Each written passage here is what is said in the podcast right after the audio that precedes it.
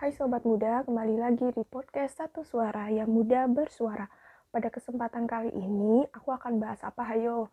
Betul sekali, aku akan bahas mengenai bidang ekonomi. Nah, kira-kira aku akan bahas apa ya? Aku akan bahas mengenai bisnis syariah. Sobat Muda tahu nggak bisnis syariah itu apa?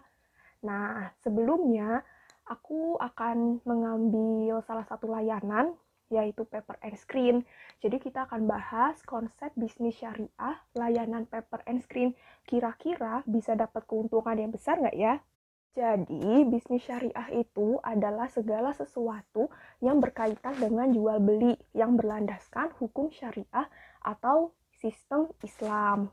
Ya, jadi bisnis syariah itu berlandaskan sistem Islam. Oke, udah tahu ya. Nah, ini aku ambil dari web finansialku. Jadi, di sini ada menurut Dr. Muhammad Syafi'i Antomo, yaitu seorang pakar ekonomi syariah. Jadi, dalam bisnis syariah itu ada beberapa konsep dasar yang harus kita ketahui dan kita jalankan untuk bisa menjalankan bisnis sesuai dengan hukum-hukum syariat. Nah, kira-kira apa aja ya? Eits, tunggu dulu. Sebelum ke situ, aku akan memberitahukan sobat muda mengenai layanan paper and screen. Jadi, layanan paper and screen itu adalah sebuah layanan yang membantu sobat muda bagi siapa pun yang ingin menyempurnakan karya tulis. Jadi, karya tulis di sini tuh misal sobat muda butuh konsultasi, butuh jasa editing, butuh PowerPoint, butuh cari data, olah data, parafrase di paper screen itu bisa banget ya. Namun, apa sih yang membedakan dengan layanan lainnya? Jadi, paper screen itu menggunakan hukum syariah atau sistem Islam. Untuk lebih lanjutnya, kita langsung aja yuk. Kita akan bedah konsep bisnis syariah pada layanan paper and screen. Jadi, di paper and screen itu kan kurang lebih bukan suatu layanan yang sobat muda asing ya, kayak konsultasi, cari data, olah data. Nah, yang membedakan itu adalah kita hanya sebatas menyempurnakan, bukan membuat. Ya, perlu digarisbawahi. Jadi, kita sama sekali tidak menerima pemesanan ketika pemesan ingin kita membuatkan. Tapi kita akan menerima layanan jika pemesan ingin kita membantu. Jadi, itu yang membedakan paper and screen dengan layanan yang lain. Sistem syariah itu pertama produk yang dijual harus halal. Jadi di screen itu sebisa mungkin menyeleksi layanan-layanan apa saja yang akan kita sajikan itu sudah halal atau belum. Kalau misalnya kita membuat, kita kan kayak joki ya, tapi kita lebih kepada membantu, menyempurnakan. Nah, maka dari itu kita meskipun kita ada layanan demikian-demikian, tapi tidak semua pemesan itu kita kasih gitu. Nah, misal ya, sobat muda ingin konsultasi, tapi ingin dibuatkan latar belakang. Nah, itu tidak bisa. Ya, itu tidak bisa. Namun ketika sobat muda ingin memakai layanan konsultasi untuk revisi aja. Nah, itu baru kita terima. Karena kita hanya menyempurnakan, bukan membuat. Paham ya sampai sini? Oke, yang kedua adalah kita bebas dari unsur riba. Karena kita harus e, tidak boleh tuh ada yang namanya tambahan keuntungan. Jadi misal aku ya, aku megang layanan konsultasi. Nah, harusnya 30 menit itu 20 ribu semisal ya. Namun karena deket nih jadi bolehlah 21 ribu ditambahin. Nah kita nggak boleh kayak gitu. Siapa pun di tim paper and screen yang melakukan tindakan itu tidak serta-merta akan aku keluarkan dari tim. Karena di paper and screen itu keuntungan dibagi sama rata ya. Kita juga sistem bagi hasilnya itu menggunakan sistem syariah. Jadi kita sama-sama nyaman bekerja, sama-sama mendapatkan keuntungan sesuai porsi dan kerjaannya dan tidak ada yang merasa dirugikan kayak gitu. Jadi kenapa ketika ada nih tambahan keuntungan karena kita misalnya tips ya. Nah, itu harus dibagi sama rata juga sesuai dengan kesepakatan tim. Jangan sampai itu kayak terselubung gitu diem-diem tanpa diberitahukan kepada tim. Karena dari sistem bagi hasil di paper and screen juga kita benar-benar sebisa mungkin tidak merugikan salah satu tim. Jadi kita benar-benar mengakumulasikan dari modal, keuntungan, terus tabungan itu benar-benar secara terbuka. Jadi kita baru akan bagi hasil ketika semuanya sama-sama enak, sama-sama nyaman. Karena kan itu sensitif ya masalah uang. Jangan sampai di tengah-tengah kita ngerasa bahwa kita dirugikan, itu tidak dibenarkan. Jadi sampai situ paham ya sobat muda mengenai tidak adanya unsur riba dalam paper and screen.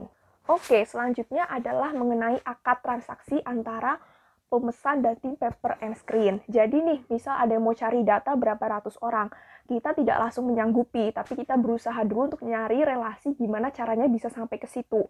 Karena kita tidak ingin terkesan pemesan itu sudah istilahnya merasa diberi harapan. Nah, kita tidak ingin seperti itu. Jadi, ketika ketika pemesan itu ingin memesan cari data, kita akan langsung cari dulu tuh relasinya. Ketika kita benar-benar sanggup, nah baru kita bicarakan mengenai dari harga, setuju atau enggak gitu, transaksi. Jadi kita sangat-sangat terbuka mengenai harga bagi siapa pun yang sudah pasti ingin booking ya. Jadi kita udah pasti tuh harga segitu ya udah gak ditambah-tambahin gitu jangan sampai ketidakpastian itu bikin ada salah satu yang dirugikan. Karena kan kalau berlandaskan syariat itu harus dibicarakan dengan baik, apalagi antara pembeli dan tim yang mengerjakan. Nah, semisal nih tidak ada, misalnya dalam cari data ya, di lapangan ada sesuatu yang tidak sesuai. Nah, itu tim memberikan keterbukaan kepada pemesan gitu mengenai kondisi lapangan, angka baiknya seperti apa, dikomunikasikan baik-baik. Jadi jangan sampai tidak ada ketidaknyamanan di antara pembeli dan pemesan. Sorry, di antara pemesan dan tim paper and screen. Ya, jadi kenapa ketika kita melakukan transaksi di awal ya ngisi GFOM itu udah dibaca baik-baik sesuai terus baru ada tim kita yang menghubungi baiknya gimana gimana gimana. Nah baru setelah kita deal oke okay, gitu. Kita baru melakukan transaksi. Namun jika ngerasa keberatan atau ngerasa tidak sesuai maka kita tidak melanjutkan transaksi itu. Ini perdagangan harus dilakukan secara adil. Jadi antara pemesan dan tim paper and cream nggak ada yang ngerasa dizolimi atau ada yang bersikap dirugikan. Jadi ketika misal kita sudah e, melakukan konsultasi dengan pemesan. Tiba-tiba pemesan merasa nggak puas. Nah, kita tidak akan menerima uang dari pemesan itu. Silahkan digratiskan. Karena ya ngapain kita menerima uang dari sesuatu yang pemesan itu tidak puas gitu. Karena takutnya kan nggak berkah juga. Jadi dalam bisnis syariah itu kita menginginkan keberkahan dari uang yang kita hasilkan.